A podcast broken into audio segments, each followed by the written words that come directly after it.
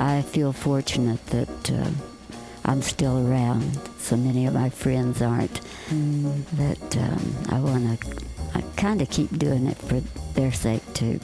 We feel lucky too, because life without Wanda Jackson would be so much less fun. This breakout style maven of 1950s country and rock still going strong at 75 years old, and she's just released her 31st album. This is Take 5 from WFUV. Hi, I'm Rita Houston.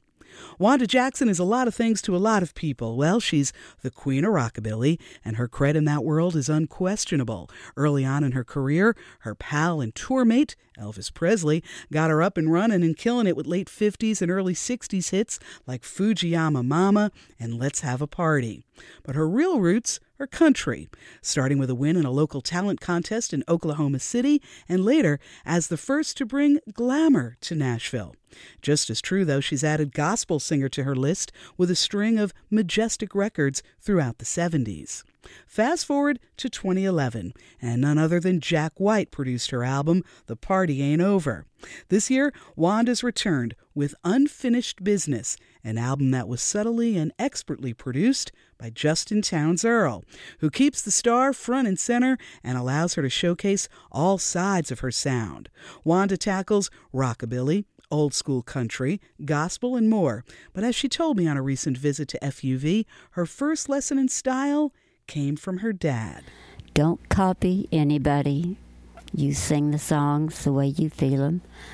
And so from the beginning, I, I learned that. And uh, he said, There's already a Kitty Wells, so don't copy her. Mm-hmm. And don't copy any of the pop singers.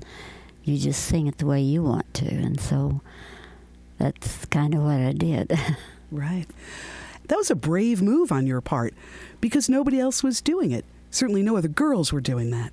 You know, I was the first, yeah. yeah. And there again, my dad and my mother as well. But um, when Elvis explained to us that he thought I should be doing this kind of music, and I wasn't sure. I said, Well, I, I don't think I can. I'm just a country singer. And he said, No, I, I know you can. And you've got the spirit for it, you've got the mm-hmm. voice. And so Daddy and I talked. He said, Elvis is right. He said, If that's the direction music's going in, and if this is going to be your career, you better get in on it.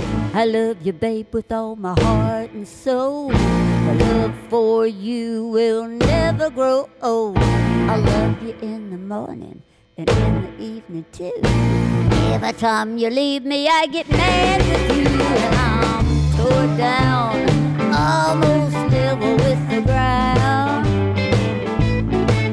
And I feel like this when my baby ain't. Jack White, uh, when I did concerts with him, he said, "This is just blowing me away." He said when you talk, the audience just becomes deathly quiet. So they want to hear what you're saying. He said, "We can't talk like that. Uh, they just they want music, music, music." And so that really astonished him. Mm, interesting observation. And Wanda, when you're on stage, because you play mostly rock clubs these days, when you're on stage and you look out at the audience, what do you see?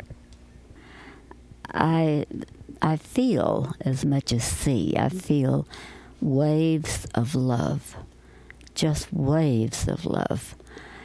And it's really an awesome thing. Overused word, I know, but mm-hmm. awesome explains it. I tried and I tried to run and hide, even tried to run away. You just can't run from the fun of love. It's bound to get you someday.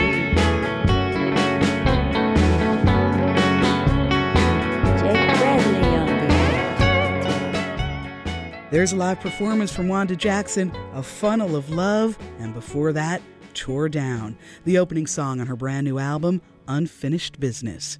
Take 5, produced today by Sarah Lilly. Check out the complete interview and video of the live performances at WFUV.org.